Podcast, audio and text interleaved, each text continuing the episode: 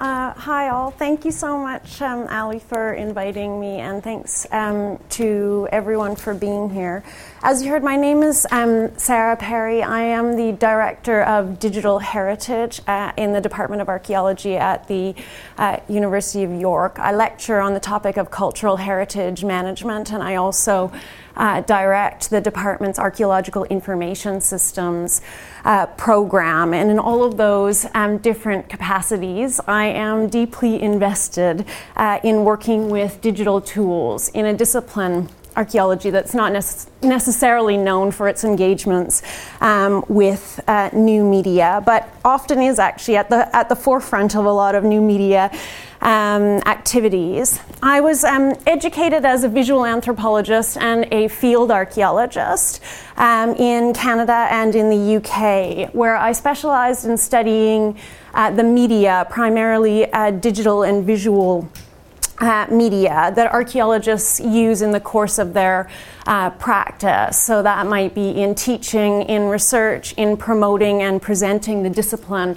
um, to its many audiences, both public uh, and uh, professional. And owing to my research interests and the administrative responsibilities that I have uh, in the department at York, I live a lot of my academic life online which means that my professional identity is really quite exposed. Um, I've been running, part of that is my fault. I've been running a personal uh, research blog um, since 2009, um, where I often post quite frank discussions about my experiences uh, as a new academic. I have um, active professional Twitter, um, YouTube, and Google um, Plus accounts, but on top of that, I teach my students to use Twitter. Uh, uh, YouTube, um, Blogger, uh, etc., Google Hangouts, and all of that in their coursework. I assess them on using those um, social media. Uh, in class, and then on top of that, I run workshops where I'm teaching my colleagues to do all of this uh, this stuff um, to in to use these tools basically effectively in their um, everyday working lives. So I feel uh, fairly confident in saying that uh, I'm intimately familiar with the productivity um, of computer mediated.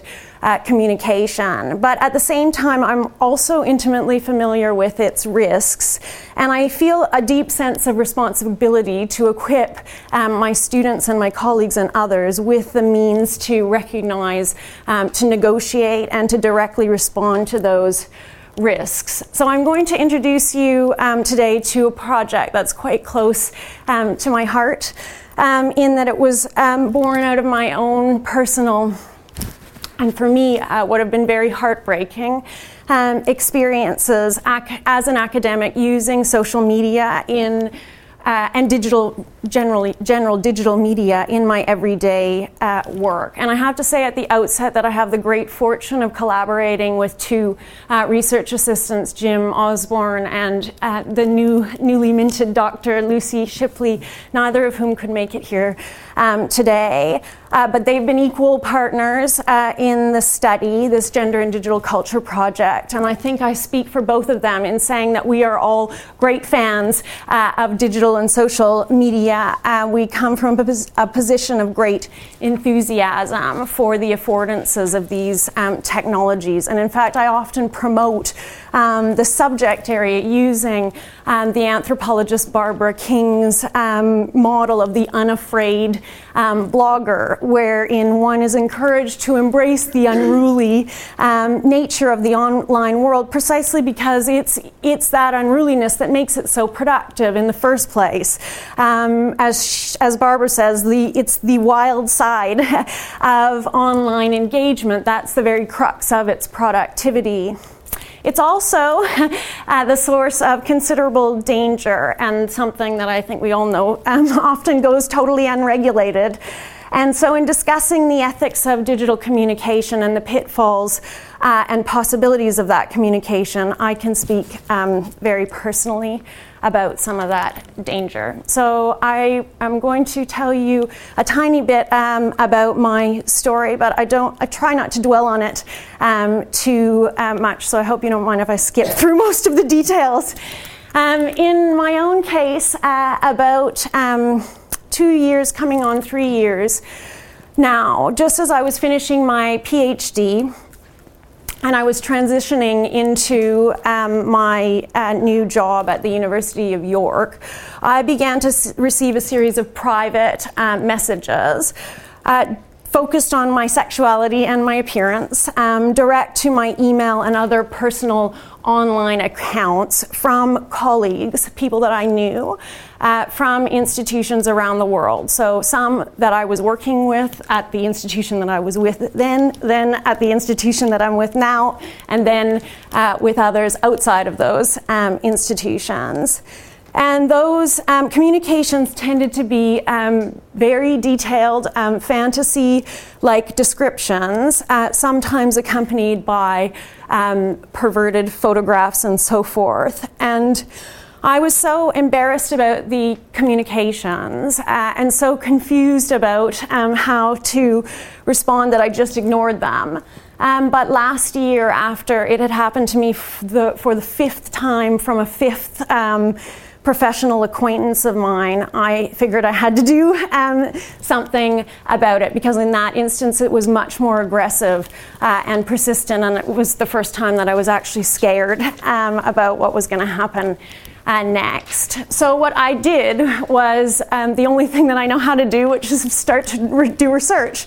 Um, so, I began to research other women who had been subjected to um, gender related harassment via digital media. So, a lot of these names are probably uh, very familiar um, to you, particularly Caroline Criado Perez or uh, Mary Beard or Anita um, Sarkeesian, um, because their um, harassment has been incredibly um, public. Uh, and often quite faceless. So the difference here was that I had essentially no public visibility or a very tiny um, public visibility, uh, and I knew all of the people that were um, harassing me. There was no question about it.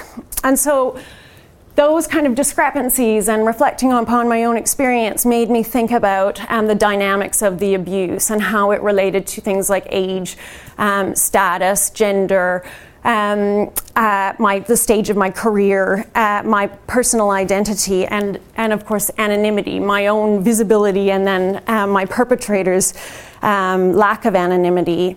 And so the second thing I started to do was look for tools, and as it turned out, um, at the time, lack of tools um, to mitigate the abuse. And so.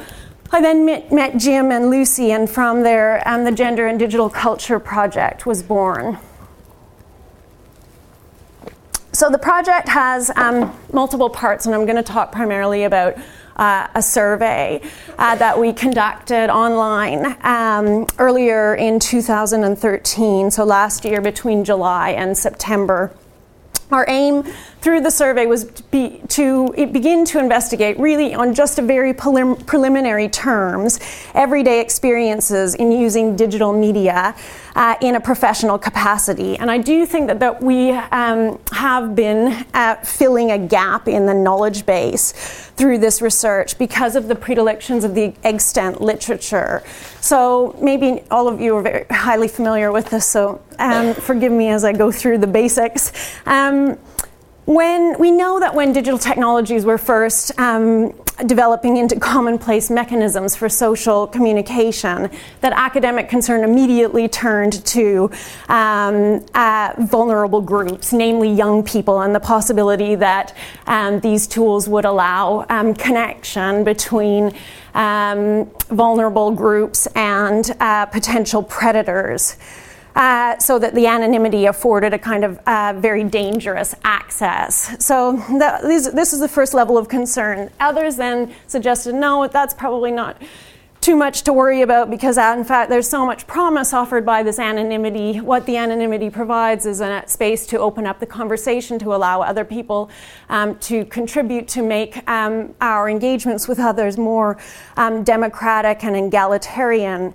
Um, Others then complicated that by saying that, well, this kind of communication often ha- tends to have um, variable and gendered um, dimensions at, to it. And nowadays you have multiple scholars like Herring talking about um, how the, the promise for the positive applications of an- an- online am- anonymity hasn't really been fulfilled um, by modern compu- computer mediated communication. And rather, effective online communication, networking, um, collaboration tends to depend on a sense of trust um, and authenticity, which is usually established through some kind of direct connection um, with um, between one's online and offline profile. And so, and, uh, and to be an anonymous has in some cases um, become a bit of a warning sign about inappropriate uh, behavior. And Claire Hardaker Claire Hardaker's research into the phenomenon of trolling um, indicates that its anonymous nature, structures, and to some extent entirely defines its vicious uh, and personal tone. Today, what you find is that often your, your recognizability provides a bit of a sense of authenticity, and that becomes a real commodity, a valuable commodity in the online world. But then, as you make yourself more um, accessible, your visibility is increased, and you're left open to this kind of unmediated scrut- scrutiny. And that it's that power imbalance, opening yourself up and allowing that authenticity in, and then, in a sense, then exposing yourself to um, abuse, that imbalance um, is of particular concern um, to me. So, as I started to look around at who else was studying this subject area, um, what I found is that a lot of the literature focused on individuals who cross um, the boundary between online and offline celebrity. Um, people that have been victimized uh, online but already had a significant offline presence. And because they had that offline presence, it essentially provided a bit of a grounding in which they could more easily respond. Um, they could react in a manner that both exposed the nature of their experience and provided an arena for discussion the critical question for me then um, became sorry, I'll leave it up there um, became um, the extent to which the same kind of prob- problematic ex- engagements are happening to non celebrities, lesser uh, known figures, individuals who are required to use social media um, or digital media as part of their everyday working lives, but maybe don't have the same kind of clout uh, or capacity to respond uh, and counter their harassers. Uh, so I was particularly interested then in everyday professionals in um, the online world. And so to kind of get a sense of that, that experience, uh, we began um, our project by surveying, surveying, a population of over uh, 400 professionals who returned um, 398 valid questionnaires. Um, 68% of those came from women. 245 unique professions uh, were represented among the survey sample, although there were some clear trends in job types. Unsurprisingly, given my um, background, um, archaeologists of various sorts made up about 20% of the respondents, and others came from fields as diverse as uh, librarianship, the clergy, neuroscience, marketing, climate change, aesthetics, etc. Um, but 60% uh, of the total sample associated themselves with the higher education uh, sector. And what's interesting is that the findings from the higher education sector pretty much parallel exactly what you see in the larger, um, in the larger population. Um, so 33.4% identified themselves as established mef- members of their profession, while nearly 50% considered themselves uh, to be either students or junior level employees. I think what was critical was that of the total survey sample, approximately 41.5%, or 165 people, spoke of experiencing at least one instance of inappropriate or abuse of communication via digital media in their working lives. And the proportions were nearly identical for men and women. There was no discrepancy um, between them 41.1% for men, 41.2% for women. Um, on top of this, at least 40% of the instances were perpetrated by individuals who were known um, to our respondents offline. We found that um, 37% reported five uh, or more um, instances of problematic digital interactions in their professional um, lives to date. Um, and on top of that, approximately 81% of women reported the involvement of at least one man um, compared to 51% of male respondents reporting, reporting the involvement of at least one female.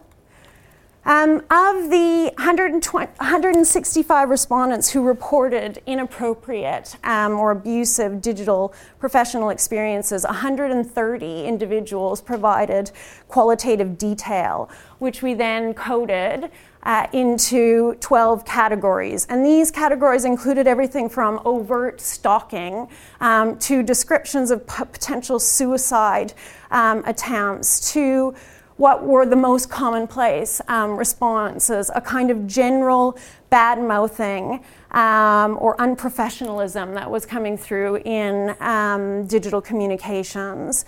Uh, sexual harassment in 41 instances, attacks on the professional character um, of a of uh, the respondent, attacks or attacks on the personal character um, of the respondent, or other abusive or threatening um, messages that weren't of a specifically um, physical nature.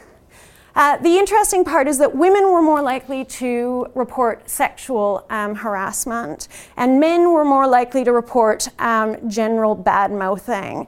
So, whilst they had the same level of um, reported abuse, the nature of that abuse um, differed. I'm going to just share with you a few of the um, reports that came back in our um, surveys because some of them are quite. Um, they kind of get to your get to your core. Um, so, uh, a female information technology specialist um, wrote. I've had a number of inappropriate sexual comments as well as at least two violent threats one was from a commentator on a blog that had written about me who claimed he knew where I lived and was going to come see me. Almost every woman I've talked to in my field has been sexually harassed in some way, and online harassment is common.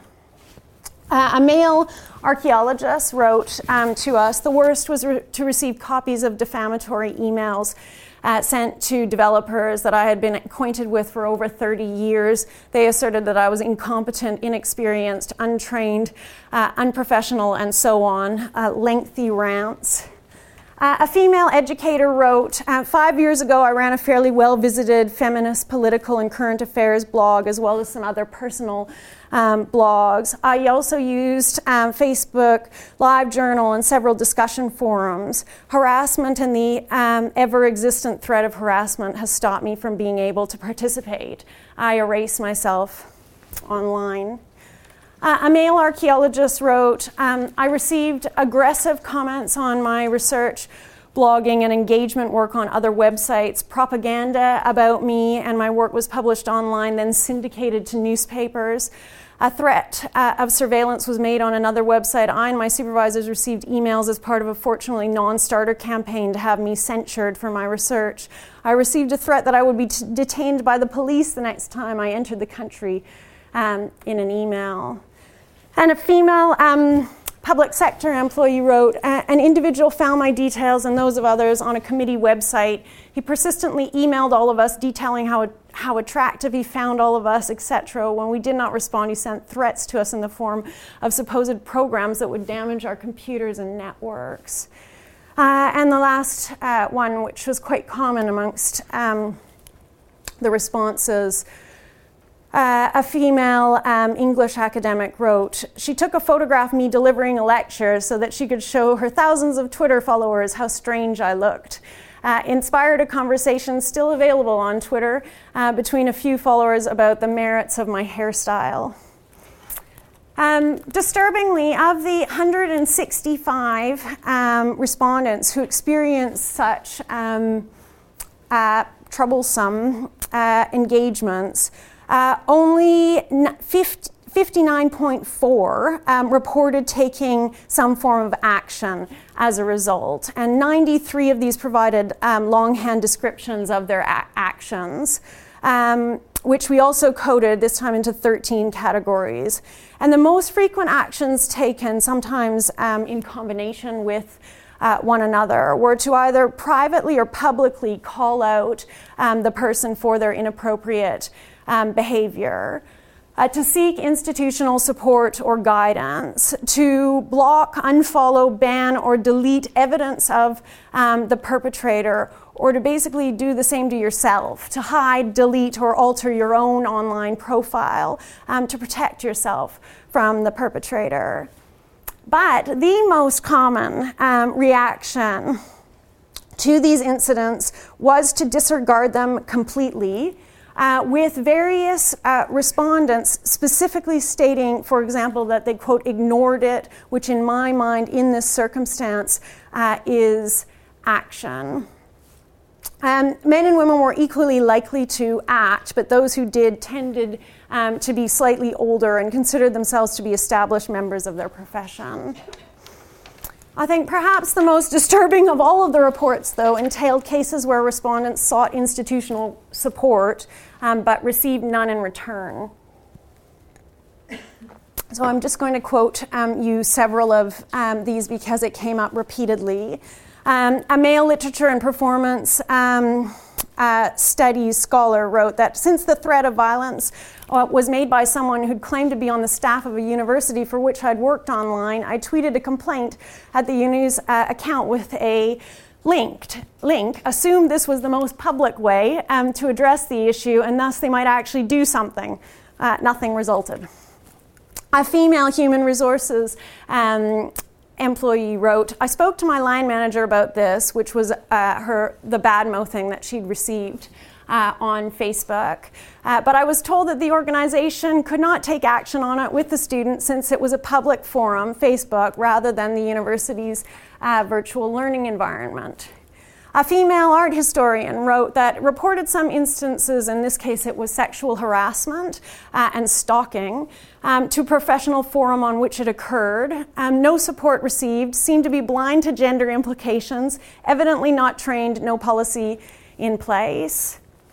Uh, a male archaeologist wrote, uh, I raised the matter in my office, at first with complaints that something needed to be done Unfortunately, my manager is both busy and an old friend of the party involved. I had to ramp it up the ladder several times. I checked with the union for support, but none was available. Uh, I finally threatened to take legal action on my own, advising my director that I was being defamed and harmed and that they were doing nothing um, to protect me. So I think the interesting thing is, is that 72.4% of the um, total uh, respondent um, cohort um, to the survey noted the overall positive um, or very positive impacts of digital media on their everyday working lives. 34.7 um, of these individuals, nevertheless, um, acknowledged that they were being subjected um, to inappropriate communications, and 43.1% uh, acknowledged their colleagues as comparable um, problematic experiences. So we had 47% of the respondents um, to the questionnaire speak of their colleagues' um, negative experiences, identifying what appear to be over 500 different perpetrators involved in more than 150 unique instances um, of problematic um, exchange uh, through digital media. Of these um, secondhand reports, um, 33% were sexual, uh, or just, just above 33% were sexual in nature. Um, 36% uh, were labeled as uh, generally unprofessional um, or bad mouthing. Um, 8% were recognized as personal attacks on character, 5 as professional attacks on character, and then others were reporting threats and stalking uh, and uh, more public, sort of tro- trolling oriented um, behavior. And the gendered nature of some of these communications was highlighted in a lot of detailed longhand replies. Uh, where in one case a respondent recounted um, the sexual harassment experienced by one of his colleagues. Um, so this male graphic designer wrote, the especially disturbing issue was that it was not a friend, but rather a professional acquaintance through Facebook who had instigated this and had done so through private messages rather than on the Facebook wall where others could see it. The same colleague um, continued to communicate after, even after she defriended him using email accounts that he knew her to have. He tried to make contact with her through a third party, putting her in an awkward position with this group. And another um, respondent summed up what is clearly the spectrum of problematic um, behaviors manifesting in digital but also in analog um, forms of communication. Uh, this male archaeologist wrote a range um, from informal communications from students to intrusive and appro- inappropriately sexual communications uh, from peers. The inherent ambiguity in some digital media added to the difficulty and confusion in many cases as they blur the professional and the personal, the public and the private. In many cases, this was just old fashioned, crude abuse in new formats. So while men and women might have slightly different um, experiences in the online world, a significant, a not insignificant number of them um, appear to be quite problematic and do, uh, seem to induce feelings of helplessness and non-response. And what is most worrisome, I think, is the not uncommon lack of guidance um, policies or support structures um, to manage these experiences. And I think I find this particularly um, concerning uh, in professional environments that mandate um, engagement. For instance, in the UK academic se- sector, where impact um, is essentially obligatory for successful grant funding. Um, and the overall assessment of the quality of research. Um, especially as higher education employers require their staff and, and even their students, as I do, to open themselves up more and more to exposure and scrutiny through myriad um, digital tools. One would hope that adequate measures to protect these individuals um, are available, not, you know, not optional. Uh, and sending staff to training programs about online etiquette, which seems to be um, the most common institutional reaction um, to the hazards of the web, should not be considered, I don't think, the only acceptable response to actual harassment uh, and abuse. In two distinct instances reported by survey, our survey respondents from the same university, one from a female politics professor and one from a female linguistics student. The respondents appeared on, appeared on different British television uh, programs as representatives of their university, and they were subsequently subjected to harassment on Twitter about their looks. So the student um, reported a male included me with an at into a conversation with his male friend about how many pints he would need to sleep with me. Several tweeters, mainly women, tweeted variations on the theme of braining, brainy but effing ugly. Another woman um, involved in that program also had a huge response on Twitter because people found her sexually attractive, and some expressed in very violent ways they, things they would like to do to her. She had to make her Twitter account um, private. In the professor's experience, from the same university, Again, she was representing the university. She sought guidance from the university um, in response to the abuse that she'd received on Twitter. Um, uh, you know, in the hopes that the university would be able to help her ensure her own safety. Um, but the response was an apparent lack of awareness of the problem. Uh, and as she um, put it, quote, some individuals may be able to shrug off disturbing comments or even physical threats, but for others, this is a deeply damaging experience, and it most certainly is not part of what we sign up for um, as academics. But when it happens online, it, its victims are expected to simply put up with it. So, other research, I think, reinforces the point, uh, and uh, Mitchell has published this publicly, hence identifying her um, name there. Um, other research supports um, Mitchell's perspective. So, a Canadian research project, which is ongoing right now, um, based at sorry, based at Simon Fraser University, has surveyed over a thousand students and staff about their cyberbullying experiences. Um, and when what they found out is that uh, it plays out, uh, again, as we found, on equal levels for men and women.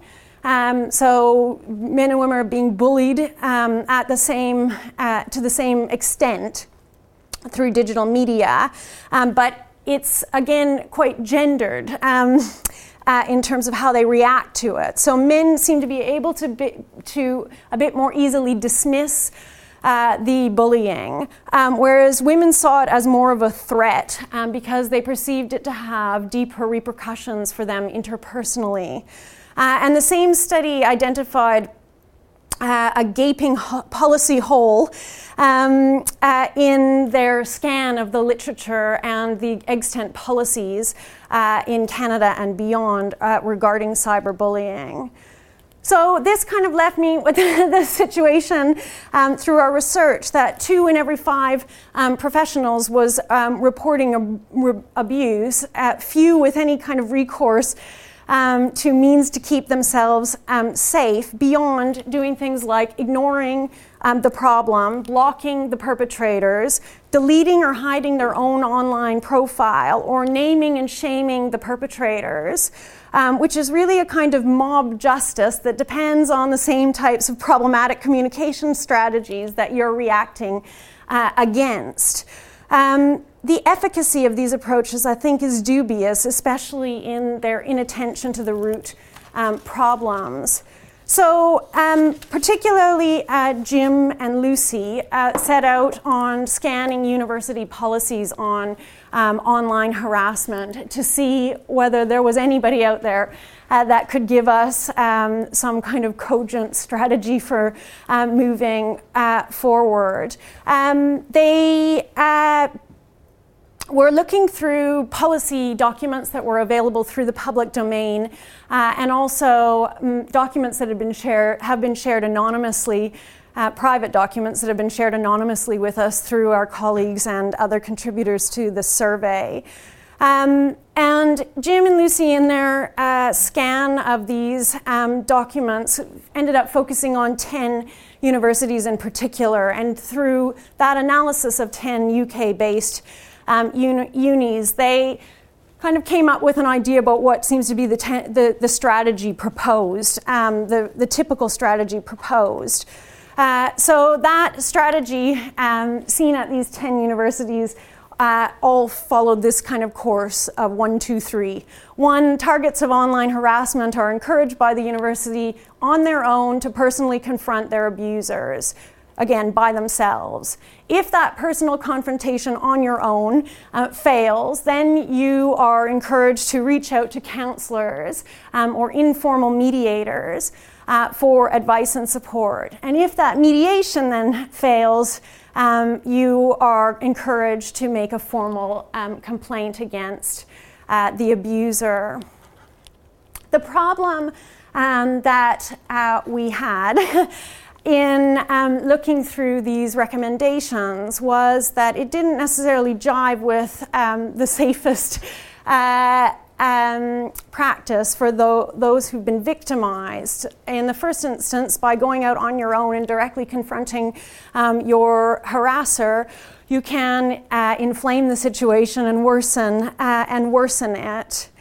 Um, we uh, came across various situations where, when mediators and counselors were involved, um, they didn't seem to be as easily able to uh, address external abusers, so abuse, abuse that was happening from those outside the institution. Um, uh, because of l- lack of being able to go beyond the institution in terms of their remit. Um, what also seems to be an issue in terms of the success of these strategies is that many people are uncomfortable um, in sharing their stories. Maybe they have to go through something five times, as per me, um, to uh, ever bring it up in the first place. And so the best case scenario often is just that you end up uh, gaining a bit of confidence uh, in being able to, you know, withstand continuous um, abuse and just, yeah, dealing with it. Uh, and if the offender is not a member of your own institution, again, there is seemingly a, a limit to the action that can be taken on an informal basis. Uh, and formal complaints against the insti- another institution tend not to be um, that well supported um, from within institutions, although maybe we'll hear today that that's not, not necessarily the case at Oxford. So, just as a couple of examples um, for you, um, the University of Exeter's um, harassment um, policy advocates, quote, if possible, go and talk to the person concerned, tell them that their behavior is causing offense, and ask them to stop. It's best to approach the person at the earliest opportunity to prevent the behavior from escalating. After that, contact counselors um, for support and media- mediation. And then, with regards to social media, and we found this fairly consistently, that where social media guidance was provided, it was usually on how you yourself um, should behave. So, in this case, uh, the Exeter policy documents uh, remind users that, quote, they are representing the university at all times. If you are using social media for university purposes, um, if it is important, it is, sorry, it is important to ensure that any such use is as secure as possible in order to protect the university's reputation. Um, the University of Southampton's approach is fairly similar um, to Exeter. Again, you confront the abuser yourself and discuss the issue with them. Maybe reach out then to a dedicated harassment um, officer um, to possibly resolve the situation through mediation, and then after that, maybe make a formal complaint. And their social media policies, again, are quite loosely um, defined uh, focused on how you should um, deal with your own behavior online um, rather than behavior that's being uh, inflicted upon um, you by internal or external um, parties. Cardiff for us was um, the only uh, that we've found so far, although again, very keen to hear others um, that can be used as models of good practice. Cardiff's policy is the only um, to imply um, that uh, if you are contacted or suffering abuse from an individual outside um, the university, that they will take some um, responsibility uh, in addressing uh, that uh, abuse. So, as per their uh, online statements. If you wish to make a complaint to the university about content on a social media channel, um, complete this form. You can link to it there uh, and email it. Um, all complaints will be considered, and if there has been a breach of uni policy, then attempts will be made to locate the owner of the material who will be asked to remove the material, and in serious cases, disciplinary action will be taken. Then, so we'd been doing that scan, and separately, we'd been also receiving um, documents in confidence from staff elsewhere. And I just pull a couple of quotes up um, from those who asked not to be identified. Um, one uh, from another uh, institution wrote that guidance on social media is that if the person is doing the cyberbullying, if the person doing the cyberbullying is in no way connected to my institution, it's not the uni's problem. And another wrote that we've got some really basic samples of netiquette uh, guidelines, but nothing more uh, formal than that. So, from our scan, uh, what we what we would suggest um, is most commonplace out there is that a lot of the current policies um, seem to focus still on protecting um, the image, uh, the intellectual property, and the copyright uh, of the university. And so uh, one could look at it slightly c- cynically and say that it, it's all about protecting the financial assets and the brand uh, of the institution. Or I think you can also look at it in a more generous way and to say that the fast nature the fast changing nature of um, online media has meant that perhaps some of our policies are still lagging behind. Um, we're clinging to those issues that are familiar from the offline world and haven't caught up um, yet, just yet. Um, so we felt like we didn't have a lot to work with within the university sector in terms of how to move forward. So then we started to scan outside of the university um, who, who's doing what elsewhere. Safer Internet Day seemed to be the place to go um, for um, guidance. Uh, but what we um, came up with from there was that a lot of the work is primarily focused on um, kids and uh, young adults. So some in some cases may be transferable, but not uh, not in all cases. Uh, elsewhere, again, going back to the issue of celebrities, um, there do seem to be, uh, for instance, Premier uh, League football clubs um, that are investing in systems um, to manage, uh, in particular, Twitter abuse of their um, players. And in those circumstances, you see um, the uh, club requiring or asking their um, players to report the problem directly to the club, and the club will take action. Uh, so the players should not respond. And then on on top of that, they are in the in a in a situation where they have the I guess the finances and resources to launch uh, lawsuits related to defamation. And then on top of that, and perhaps more, quite interesting, we haven't been able to explore it that um, far is new software being developed for individuals and um, institutions about brand um, damage um, to protect employees' reputations when they're um, using social media for work related purposes. I'm slightly concerned that they don't care at all about emotional or mental health, but um, this SM um, Capture is one of these um, uh, brand damage sites where you can buy in um, to the package, and uh, what it will supposedly um, do is um, automatically monitor your social media uh, and essentially hide hide some bad things, hide all the bad things, delete um, uh, worrisome terms, and so forth. Uh, so we could debate how effective that is and whether it's just playing into this, let's cover up the, the abuse rather than um, deal with it. And then, so the people that I've found most useful um, to end it, uh, end it and pass it over to the others um, uh, are coming from a variety of sources. And uh, I was at an event uh, in November where the anthropologist Kate Clancy um, was speaking again about her own um, personal abuse and larger research that she's been doing uh, related to abuse of those working in fieldwork oriented professions. And she talked about her rules for neutralizing um, the assholes, as she called it. Um, and so uh, some of her advice includes um, developing cross institutional codes of conduct um, that go, um, you know, again, be, uh, uh, around the university sector, so drawing upon things like unions and university um, consortia. Uh, to uh, implement policies not in a one off fashion that's controlled independently, um, but more collectively. Um, she has talked about using community response tools. So, again, a kind of naming and shaming uh, oriented approach using hashtags like hers, um, Troller Derby, to flag inappropriate content and explo- expose aggressors.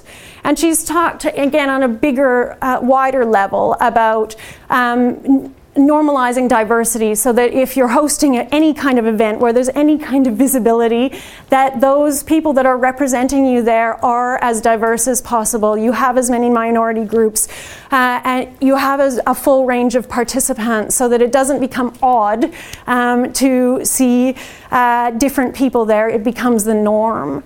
And separate from Kate Clancy's advice, I've found JISC Legal's um, guidelines quite useful, and I think we'll hear more about that in uh, a, sec- a, second because they have, accept- they have started to outline acceptable um, use and takedown procedures. I think that the real meat, though, is in contract negotiations with online um, service providers because most of us, I don't know about Oxford, but a lot of us are buying into contracts with Google and Microsoft and so forth to provide um, services to our staff and students. And in those negotiations, which tend to be fairly difficult to penetrate, um, there is an opportunity to take the lead uh, in setting e-safety guidelines um, around use uh, and protecting staff and students. And we have various examples of, often related again to finances, but nevertheless, in the States where, um, they ha- where universities have backed out of their contracts uh, because the provider could not guarantee um, safe mechanisms of communication. Uh, so I'll leave you with uh, that. I look forward to hearing um, others uh, speak and share and learning from you. And thank you so much for taking the time to listen to me. I appreciate it.